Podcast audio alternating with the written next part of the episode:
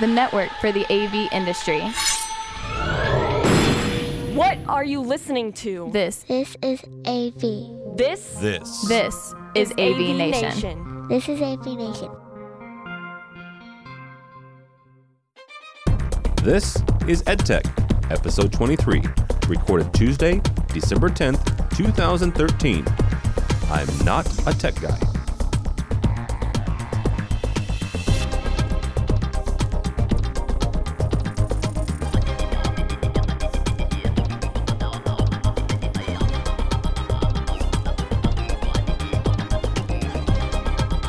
This is EdTech, the education focused show brought to you by the fine folks at AV Nation. I am Tim Albright. I'm your host.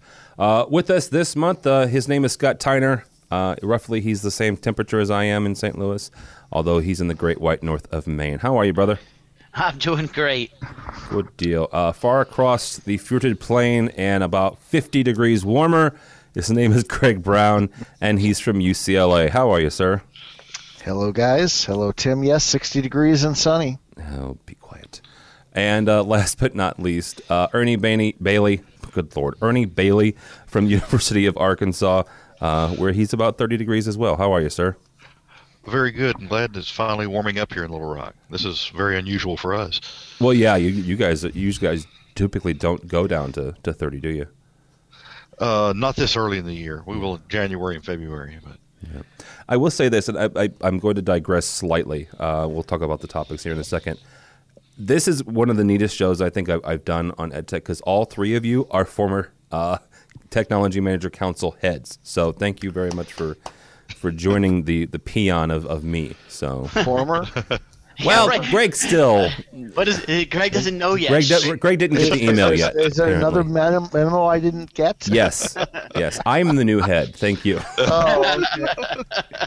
hey, you know that that and 375 will get you a cup of coffee at Starbucks. Not in St. Louis, it won't. All right, uh, we're going to talk about what you guys want for Christmas uh, from the manufacturers and or integrators. Uh, we're going to talk about a blog post, a bad blog post that I did, but it more of a question that I want to bring to you guys about manufacturers training, uh, and also about uh, whether or not college students are willing to pay for, um, let's say, faster internet than they're than they're getting now. Um, I would also say more stable internet than they're getting now. But uh, we're going to start real quick uh, with an article from Higher Tech, uh, Higher Ed Tech uh, Decisions, uh, flipping the classroom to support multiple learning styles. It's, it's uh, written by a, a, a very nice young lady, Chrissy Winsky. Uh, she was on uh, AV Week a couple weeks ago. Talking about the various styles of learning, but also I'm going to take it a step further with her and say the various styles of technology. Scott, we'll start with you on this one. How, when you're designing uh, installs in rooms, how do you plan for, yes, the various styles of learning, but also the various types of technology?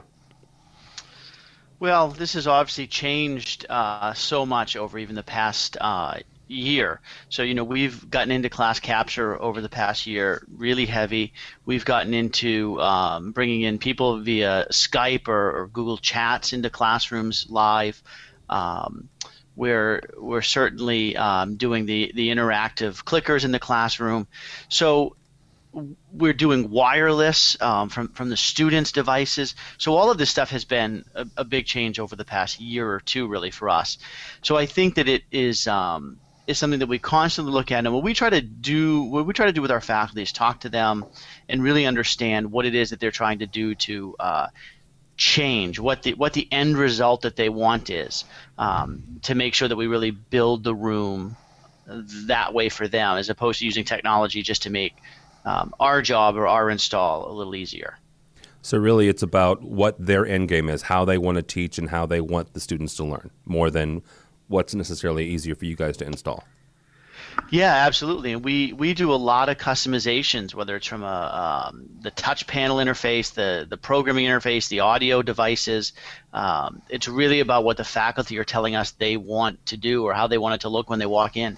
Okay, Greg, same question to you. When you guys are designing your new installs, uh, and you've you've gone through some some technology uh, switcheroos uh, here in the last year or so, uh, how do you design for all the various um, all the various not only technologies but also how kids learn? this is not something we're exploring very well here. Um, various departments have, have are throwing various things out there. The library just did a uh, one of the big libraries here on campus just did a big uh, upgrade with some uh, collaborative spaces, but most of it's been kind of you know, like throwing the what is it? You're throwing the spaghetti up against the wall to see if it sticks. Um, there hasn't been any sort of real good coordinated uh, discussion, analysis, figuring out direct, what direction we want to go. It's certainly nothing that has appeared in the classrooms. You know, we've been busy just just getting our initial install of equipment out there. Uh, you know, first pass. So really, what we got in the classrooms is is annoyingly basic in most cases, and um, I, I think this is the direction we're moving. But you know, God forbid we we all get together nice across departments around here some days. Well, and is that because we, talked about before the way UCLA is kind of uh, of built uh, as far as management style and and hierarchical style? You guys have several IT departments. You have several different AV departments. Is that is that the reason there's no you know coordinated effort? That I think that's in part. There, 34 IT departments, and uh, you know all the, all the, the major schools and uh, and departments have their own IT department. Um, uh, AV, we're the biggest AV department, but you know the business school has their own AV, the law school has their own AV. Um, you know, you, you give a department an, an IT manager, and half of them think they're an AV designer these days. Um, that that that's part of it, and and we don't. Um, there, there's not a lot of top-down steering here. It's it's uh, another good example would be our classroom. Um, the um, the what do you call it the the the, the program used in the classroom to, that everybody logs into to you know, um, like Moodle and learning management system. Yeah, learning management system. I knew somebody would come up with the, the keyword and tricky phrase here. Uh, learning management system. We have an official one for the school, but they don't make any of the departments use it. And in all of the departments, they don't actually make any of their professors use that particular one. So we're all over the map with learning management systems too. So uh, the the way I've described it sometimes is we we just don't like to interfere with the the um, the educational creativity that comes from having 200 departments charge off in different directions and not talk to one another. So let me get this straight. The University of California system and the state of California is having financial problems, and you guys are out there buying 20 different learning management softwares. Um, I can only speak for UCLA. I okay. think I, I, I, think there's you know signs of, of, of more intelligent life at some of the other UCs. Fortunately. Oh, don't be silly. It's California. There's no intelligent life out there. Oh, you say about California, you take out all the fruits. It, it, California is like a bowl of granola. You take out the fruits and nuts. All you have left are the flakes. Wow, that's I've never heard that one. Very nice.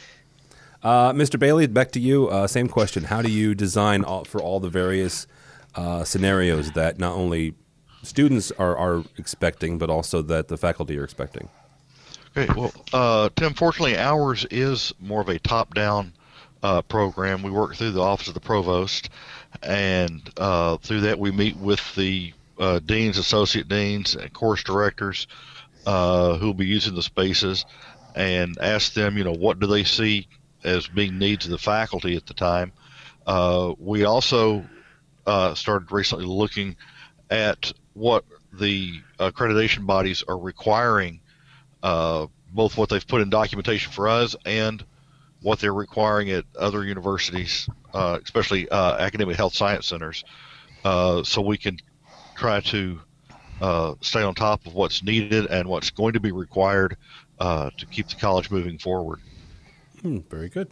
Sounds like a very uh, Greg. You might want to be taking notes here. So, uh, it it takes sometimes two to three years from the time we finish the meetings with the deans before we get funding, and then, you know, they of course expect the same budget numbers to work. Yeah.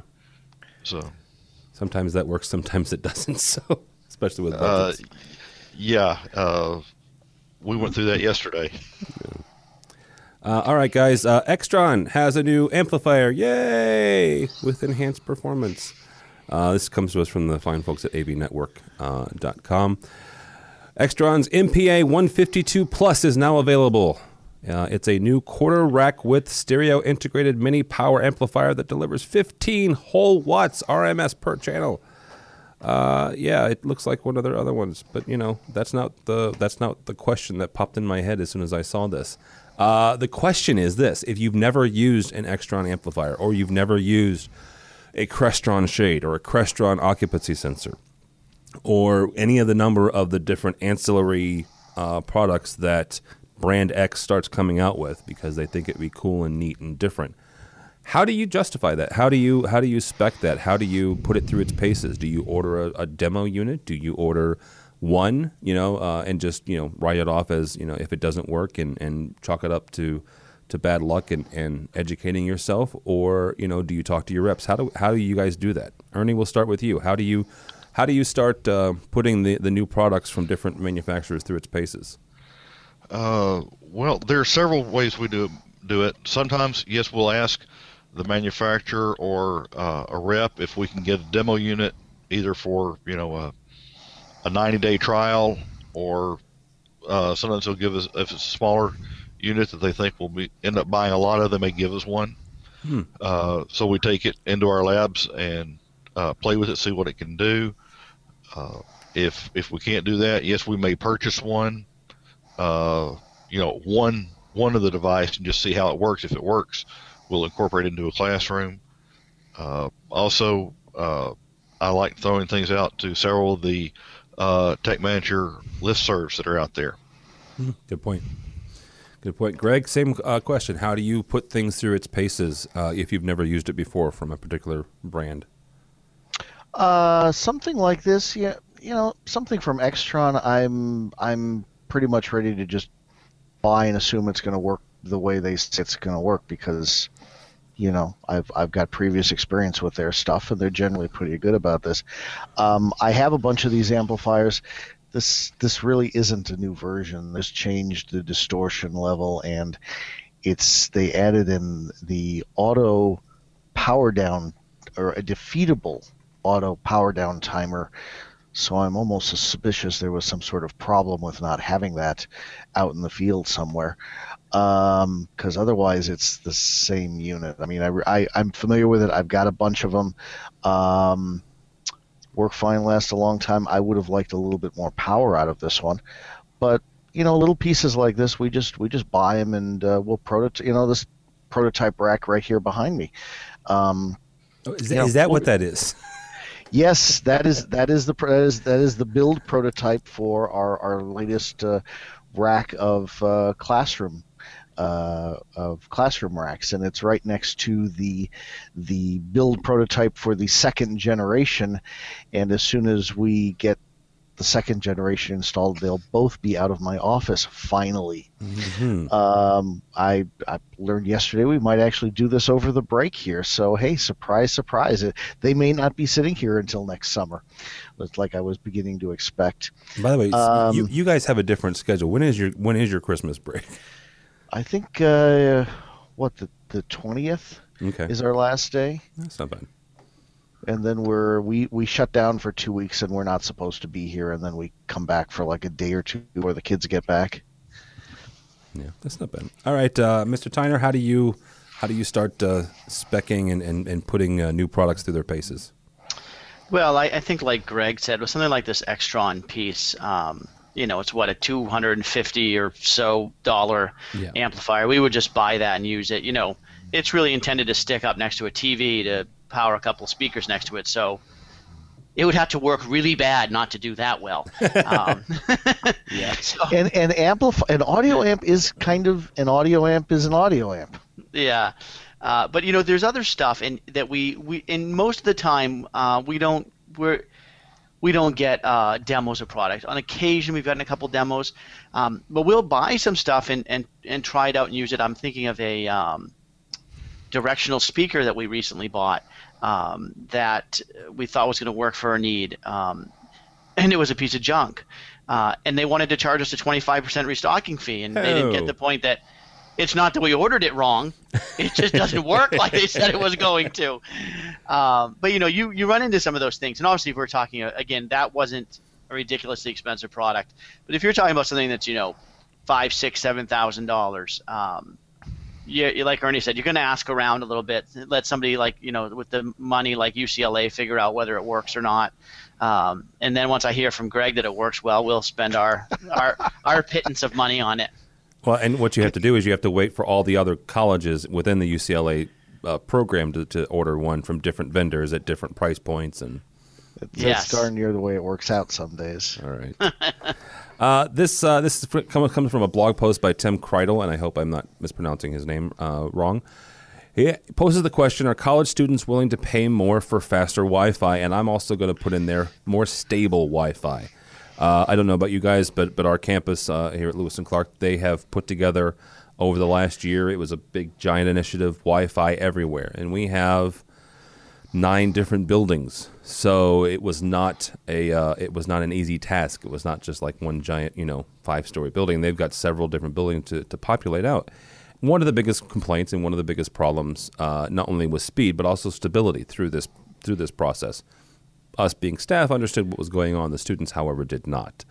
Uh, Greg, we'll start with you on this one. Do you think that, that students and or faculty would, would be willing to, to pay more or make less to, to have more stable or, or faster Wi-Fi on campus? Did Did you just say nine buildings? Yes, sir. I have equipment in 22 buildings. We're a community college. We're a small community college. I know. Well, those, I am nothing compared to you. Classrooms. I am nothing.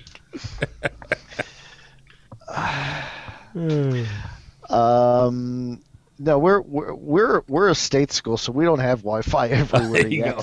That that is still that's still a battle that's being fought because we um, we we char- one department charges another, and we're fighting over. Last I heard, we're still fighting over who's going to pay for it, and so great, we'll put Wi-Fi there.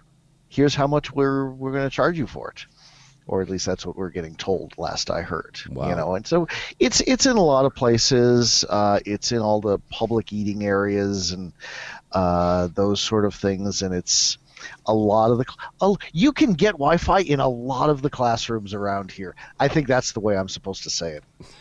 Okay, Mr. Tiner, I'm not even going to go back to you, Greg.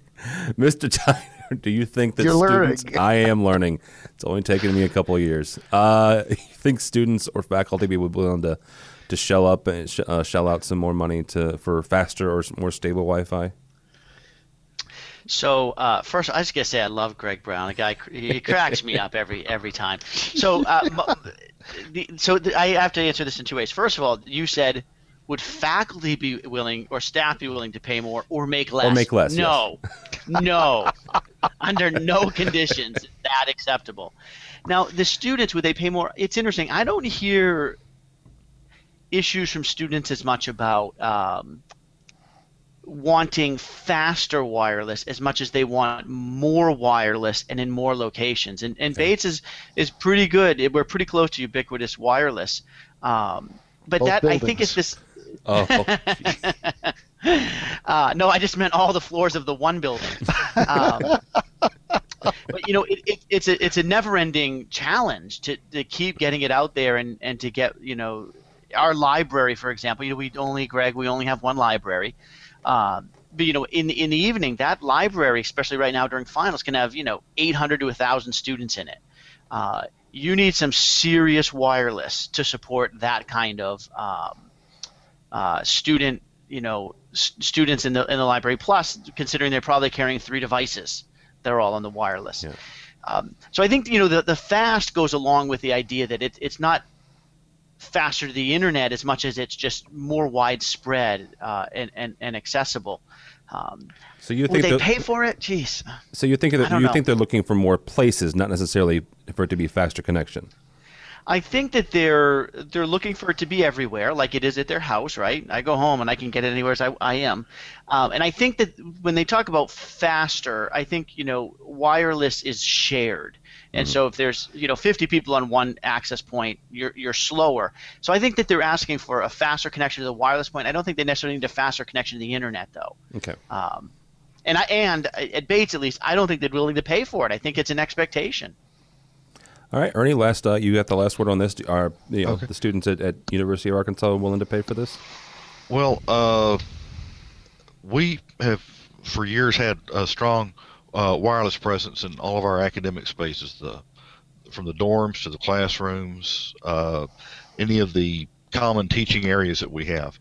Uh, so that has not been an issue. We built a new active learning center where we we put uh, class 200 students in a very small space, and uh, like Scott said, you know they may have two or three devices at the same time. So we put in a high density wireless system in that room, and we're able to take care of all their needs. We've counted, you know, several hundred devices online at the same time, and uh, no latency issues, no drop connections, mm-hmm. uh, no students complaining about speed. So that's been that's been great for us. But uh, the places that we're needing to uh, up it, uh, you know, we're a hospital as well, and the patient areas, and they're the ones, you know, the patient families are the ones that are really much uh, screaming for more wireless, and we've been upgrading that space. But as far as the student areas, uh, we've had wireless longer than they have. Oh wow! Okay. So very cool. Yeah, and I, I forgot you, Ernie's part of the uh, the medical facility at, at, University of Arkansas. I didn't even thought about the uh, the the patient areas. So it's a whole other area you have to worry about that that the three of us don't. So definitely. Uh, you are listening to Ed Tech. That gentleman right there is Greg Brown. Also with us is Ernie Bailey from the University of Arkansas and Scott Tiner. Uh, this time last year, we started a conversation. I don't even remember if there was an article associated with it, uh, but I want to have it again because it is December. It's our December show. And the question is, how do you guys do preventive maintenance? Uh, a lot of our technology managers, Greg said that his his semester ends on the or his break starts on the twentieth. I think ours starts on the twenty third or something like that. But we've got about three to four weeks uh, between the time cl- one one class ends and, and the next semester begins, whatever you call that next semester, whether it's spring or winter or what have you. So how do you do it? Uh, you know, at Lewis and Clark, we, we take um, our, our paltry, you know, nine buildings, and uh, and uh, we, we go through each classroom, and we have we have a checklist. Basically, it's it's a it's a silly little uh, you know analog way to do it, but it's how it's how it works for us. So, uh, and we, we go through the, the different systems and we make sure that everything works. We wipe down the, the, the projectors and stuff like that, blow out the, the filters, make you know check lamp hours and stuff like that. So. Uh, we'll start with you, Scott. How do you guys uh, do preventive maintenance, or do you do preventive maintenance at, at Tiner? Or at Tiner. Good lord, I just changed the name of Bates College at Tiner. hey, College. hey, that's all right. Nobody's gonna nobody's gonna complain about that. Um, when I give my next million, it's gonna yes. be that anyway. uh, so you know, we actually do um, less. Um, you know quarterly or, or, you know biannual preventative maintenance than we used to. We we're fortunately at a point now where we have a staff that is extremely competent, um, and and where we've got appropriate amounts of staff. So we continue our preventative maintenance um, throughout the school year. You're, we are uh, changing, we're checking filters, we're changing lamps, we're keeping track of lamp hours.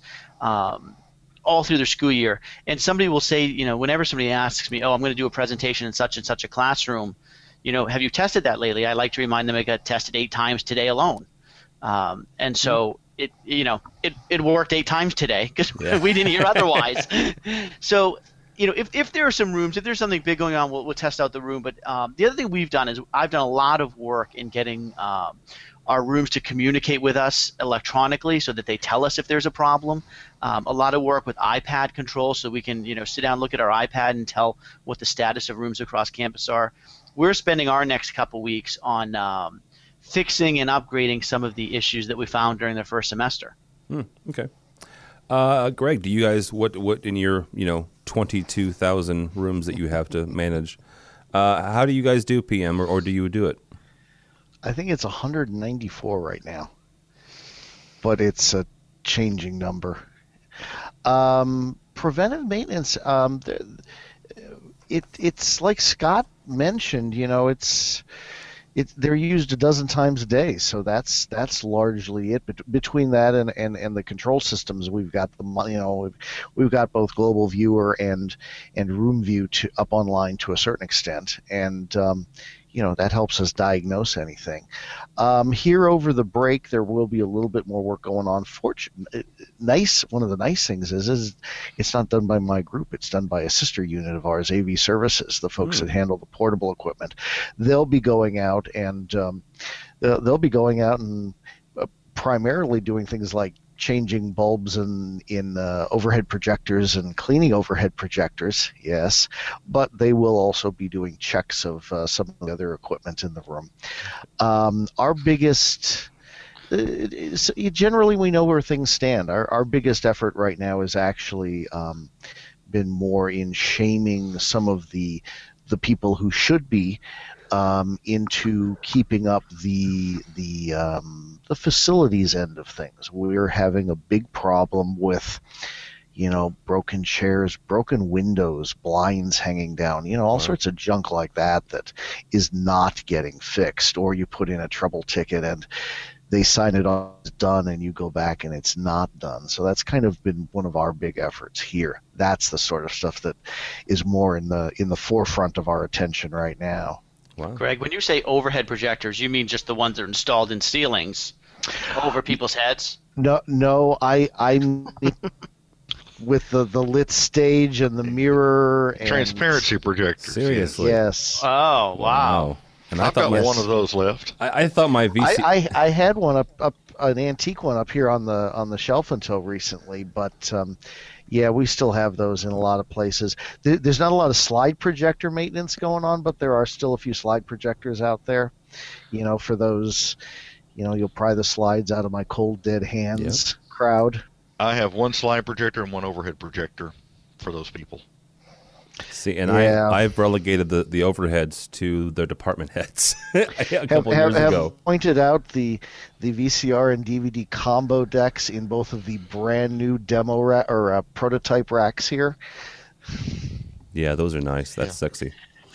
Uh, yeah, yeah. Is that is that so you can watch the original Ghostbuster or the original Star Wars, the un, the unedited version? Uh, you know, hey, because it's because there's some aspect that is it's different on the DVD. I can't use the DVD. I must use my classic videotape because I just can't teach without it. Good luck using those VHSs with digital media systems. Exactly. Yeah. All right, Ernie, uh, you've got the last one on the on the PM. How do you uh, at the University of Arkansas do PM? Uh, pretty much the same way everyone else has been describing. Uh, you know, we monitor uh, through our room management system uh, what needs to be done, but we do send a, everyone is assigned a certain group of rooms to visit during the break. Uh, we don't shut down since we are a hospital as well. Uh, so I've got pe- people on staff on site over the Christmas holidays, and they go in every room and they push every button. They wipe down the lenses and make notes of what needs to be addressed, and then we get a team in to address it.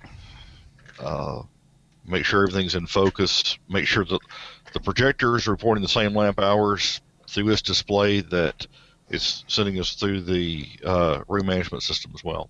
Oh, very good. Uh, that's one thing that I don't think that we've checked yet because our room management software is not fully deployed yet. We've still got some we've got some interesting network issues to, to iron out still. So uh, last week, I spent uh, three or four wonderful days in Portland, Oregon. Uh, not Portland, Maine, like a buddy Dang. of mine. Oh so, man, I thought that's what you were going to no, say. No, no. It, actually, when I was looking for a flight, it kept wanting to send me to Portland, Maine. so it's like, mm-hmm. you really want to? That's how we get they, people. They've heard the show. well, yeah. Uh, and it was at it was at Biamp's facility, and, and I've written a, a, blog post about uh, about my experience there. If you want to check it out on the website avnation.tv. But it led me to a, an interesting question that I'm going to pose to you guys here uh, on the show, and that is how important is it to for ma- tech managers to go to manufacturers training? There were ten of us in this room. It was for Tesira, the Biamp's uh, AVB product four out of the ten were tech managers. There was two guys there from UNC Wilmington and uh, one person there from from Princeton, and then me from you know some little community college. Uh, and we were all learning the same things and, and going through and, and, you know the per, you know all, all, the different programming steps and, and, all three days of training. And it got me thinking. I, I I thought that it was it was I don't know a lot for a class that size. Uh, when I went and did the DMCD the DMCE, uh, the the engineering portion for Crestron's DMC or DM uh, products. I think there was only three or four of us out of a class of, of fifteen or twenty. So, uh, Ernie, we'll start with you because you said you've already sent one guy to to BIAMP training. How important is it? Yes. Not just BIAMP specifically, but but in general, how important is it for, for tech managers to go through manufacturers training? Uh, Tim, I think it's it's very important. Like I said, uh, we have sent someone to the BIAMP school. I've had other people go to uh, programming school, uh, and we're looking at the uh, DM school that you spoke about uh, to get our people updated to keep them current. we're trying to do more and more in house, trying to save the university money. it doesn't take too many system upgrades or repairs being done in house to pay for what we would have spent, uh, you know, on bringing an integrator in to uh, troubleshoot and repair. If we can do it all in house, we can do the reprogramming. Uh, we're saving the university money, being you know more frugal there. And if I have, if I may continue to get the same amount of funding, which I have, I can put more of it towards the equipment in the classrooms uh, than I was putting towards maintenance. If I'm able to have my own people do the maintenance. So I think it's very important for, especially for the programmable devices, uh, such as the BIAMPs and Crestron equipment gear like that. Because you can do that in house as opposed to we do it in house as opposed to hiring an integrator. Yeah. Uh, Greg, you actually spent last week in, in training as well. So um, I did. How uh, how important do you think it is? I, I spent last week at uh, Crestron training, One, 101, the first of the three training classes. Oh wow! boy, if you if you ever want to come back from a class feeling like some sort of rock who doesn't know anything and can't type on their laptop fast enough and didn't follow half of those speed keys and didn't know what in the hell they were talking about for about half the class, that's a good place to start. Um, they, they say a lot of people repl- re- um, go back and, and take 101 over again, and I will probably do that. That was a uh, an interesting experience, but um, I, am a I'm a fan of training, and um, I I think I was thinking about it. I think that was the first time, at least in my immediate group or two, where somebody really went out of house for training in many many years i mean except for maybe like the the extron classes are the closest thing yeah. but but they're they're free and or almost free and and online um i I, I I'm much the I'm very much the advocate of hey you know get get people tra- get people exposed to things send them out you know, send them out to things, send them out to training, send them out to whatever you can find. But I'm kind of, I often feel as like the, the, the crazy voice in the wilderness a lot of times around here because it's not something we tend to do. And I was a little surprised when they decided to let me go to this last week. Just out of curiosity, which one did you go there local? did you go to Jersey? I was, I oh, yeah, like I like they're going to send any of us to Jersey. Uh, no, Cypress. It's okay. actually closer to my house than uh, than this this fine office is. Oh wow. Okay. All right, Mr. Tiner, how uh, how important is it for, for guys like us to, to go th- to manufacturers training? Yeah, it's like the other guy said. I think it's it is uh, very important. I think the the challenge you come up to is is the manufacturer training, right? Yeah. Why why should we pay to go and have something sold to us? you know, and and I think that the manufacturers get that. It, it's rare. I've never been to a training where I've had to pay for everything. Yeah. You know, usually the the training's free. Oftentimes they'll give you food. Maybe you just got to get yourself there. Um, but what I think you learn when you've been there a few times is, yeah, of course they're going to try and sell you on something, and usually it's a half day or so they spend on trying to sell you their product. But you learn stuff um, that's not that's not always related to um, the manufacturer. I think of my Crestron DMCE training, where we just learned a lot about HDMI and DisplayPort and um, you know issues like that. So I think it's it's really critical, and um, I think it's an inexpensive way of, of getting some just general industry training.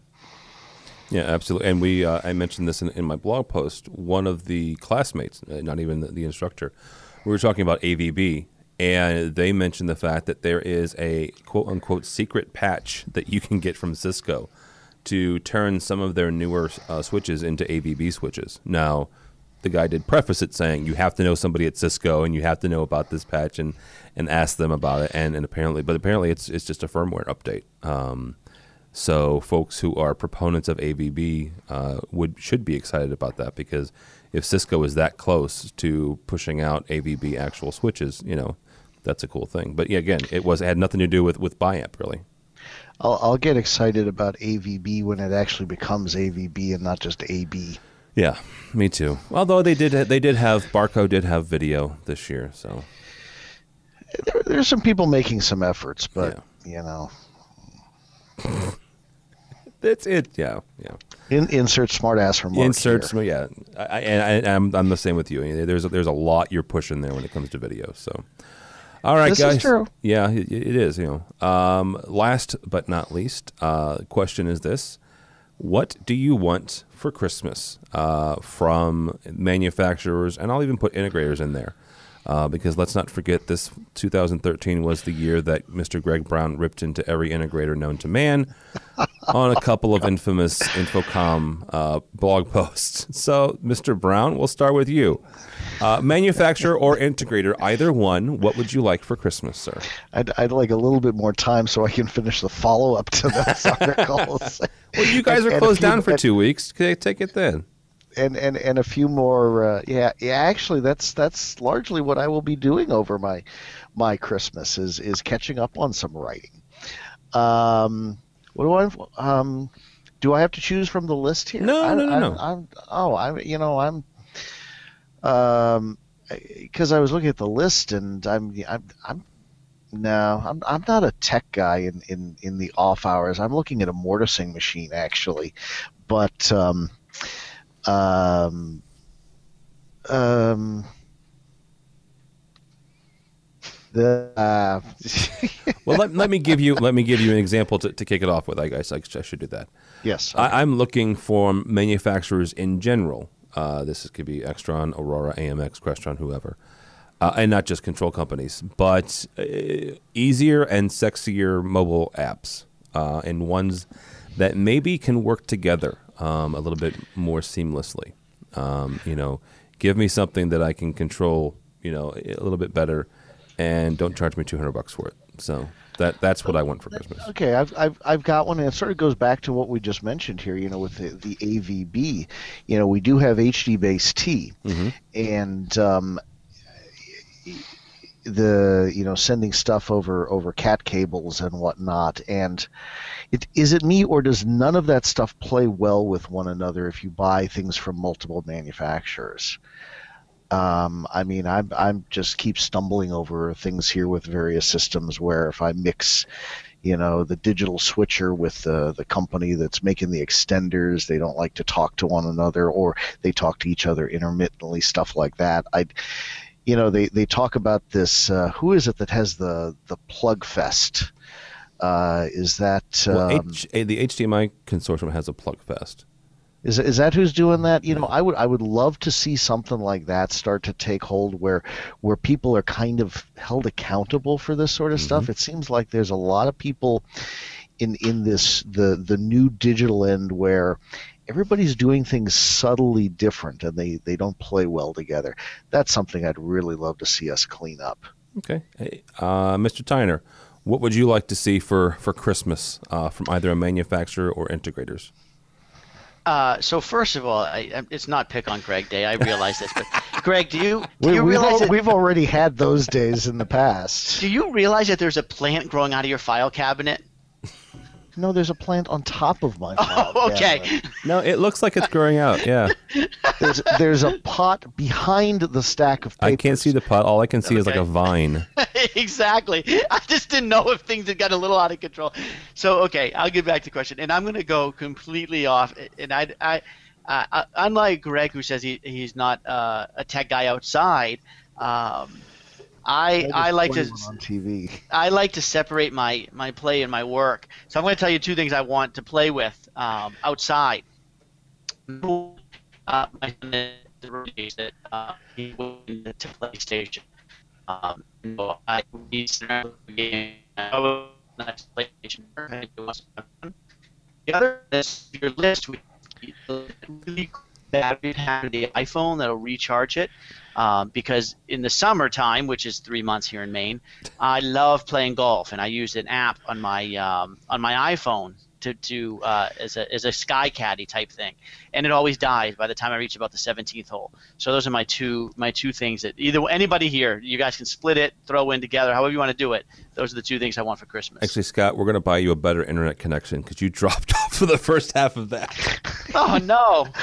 I, I heard I'm the glad iPhone. It wasn't just me. Yeah, no, no. we it know wasn't you like to play golf. Yeah, you know, we know you like that, to play golf. that was golf. about the time you came back. What was the first one? The the first one was my son and I are, are getting into video games lately, and so I want a PlayStation 4. Okay, yeah, excellent. Uh, Ernie, what uh, what what is it that you would like uh, sent to Arkansas? Uh, you chose or took the first thing off my list. Okay, uh, as far as the uh, better apps for our mobile devices for controlling our systems. Uh, and I think, and on top of that, better ways to talk for the devices to talk over the network. okay, Uh, you know, we, we purchased a new uh, little live audio mixing board that has a network port on the back of it. Well, there's no way to change the IP address that comes built in the device, and we called and after a heated discussion with the manufacturer, they said we didn't mean for you to put this on a network. You're supposed to hook up your own uh, wireless router to it, and then you can talk to it from a uh, another wireless device, but you What? can't talk to it over the network. Oh, that's freaking useful. Why? Oh, yeah. jeez. Why? Why do you?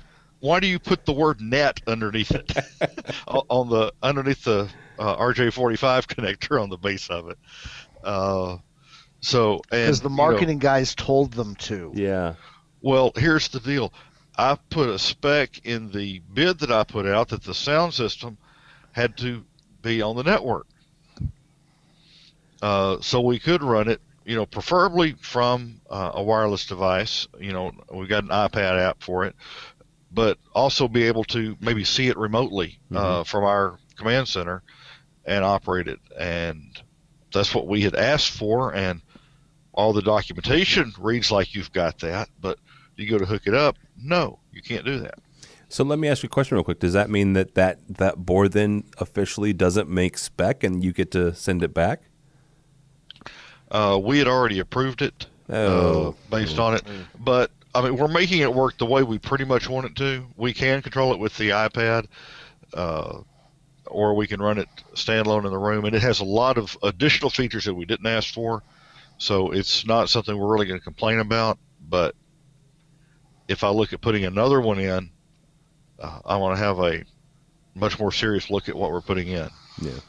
Make sure that you can change the IP address of the, the Yeah. device.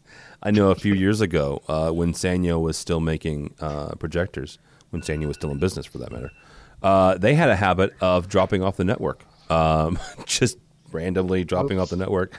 And uh, a buddy of mine who's an integrator in St. Louis had to take, actually took, um, was a TS1 uh, from, or is is it ST1? TS1, the, the little Extron boxes uh, that had a, a network port and RJ and a, a, uh DB9 coming out of it, t- 232, to keep the to keep the the Sanyos on on the network. So, yeah, network devices can be tricky. Uh, all right, guys, that's going to do it uh, for for this month's episode of uh, of EdTech. Thank you so much for joining us. Uh, with us, as always, uh, Mr. Scott Tiner from Bates College. Thank you, sir. Thank you for having me once again. Uh, where can people find you and or your lovely writings for rAVe Pubs? Well, you know, I do my uh, my two columns every month for rAVe Pubs, and then every now and again, when I'm inspired, I write a blog for them. Uh, I'm also on Twitter and LinkedIn. Feel free to hook up with either of those places. Also with us is Greg Brown from UCLA and our uh, our vaulted leader of the Technology Managers Council. Thank you, sir. Thank you. And Anytime. Where Always can people find you? Uh, here and LinkedIn and um, InfoComm All Voices blogs. When you get time to to write them. So. Yeah, I was gonna say two two a month. Wow, that's that's And How he doesn't have a a plant year? growing out of his his filing cabinet. So Well, like I, I, I think the joke we made last week after we went offline was that we we should have said that the the joke was that uh, all of Scott boxed up all of his stuff and sent it to my office before he before Yeah. he went offline. in, in in the in the four weeks since we've last gone on, I think Scott's gotten one book and it looks like a cup of coffee. I'm not quite yes, sure what it is. yeah, that's we're getting there. Yeah, you know the slogan: "The si- a clean desk is a sign of a sick mind," and and my desk is actually back behind those Oh, racks geez, somewhere. but see it's, it. it's it's been a few months since I've been able to sit at it. Nice. All right. Uh, last but not least, Ernie, thank They you so much for joining taking us. Sure. They keep taking shop space away from me. I know. Uh, Ernie, Ernie is from the University of Arkansas. Uh, where can people find you, sir? Uh, you can find me on LinkedIn, and I'm usually also hanging out uh, at the InfoComm uh, listserv, always always tracking that, and uh, AV1 as well. Okay, very good. Uh, my name is, is Tim Albright. Uh, if you'd like to follow me, it's on Twitter and all that jazz. It's at TD, Tim David Albright. Uh, but more importantly for me and everybody here at AVNation, go by the website if you would please, avnation.tv. avnation.tv. Uh, we actually have uh, one more official live AV week for the year. Um, we'll do a best of the week of Christmas, and then uh, we'll have our year end year preview uh, towards the end of the month. So but go by the website avnation.tv. avnation.tv. Thanks so much for listening. Thanks so much for watching. This has been EdTech.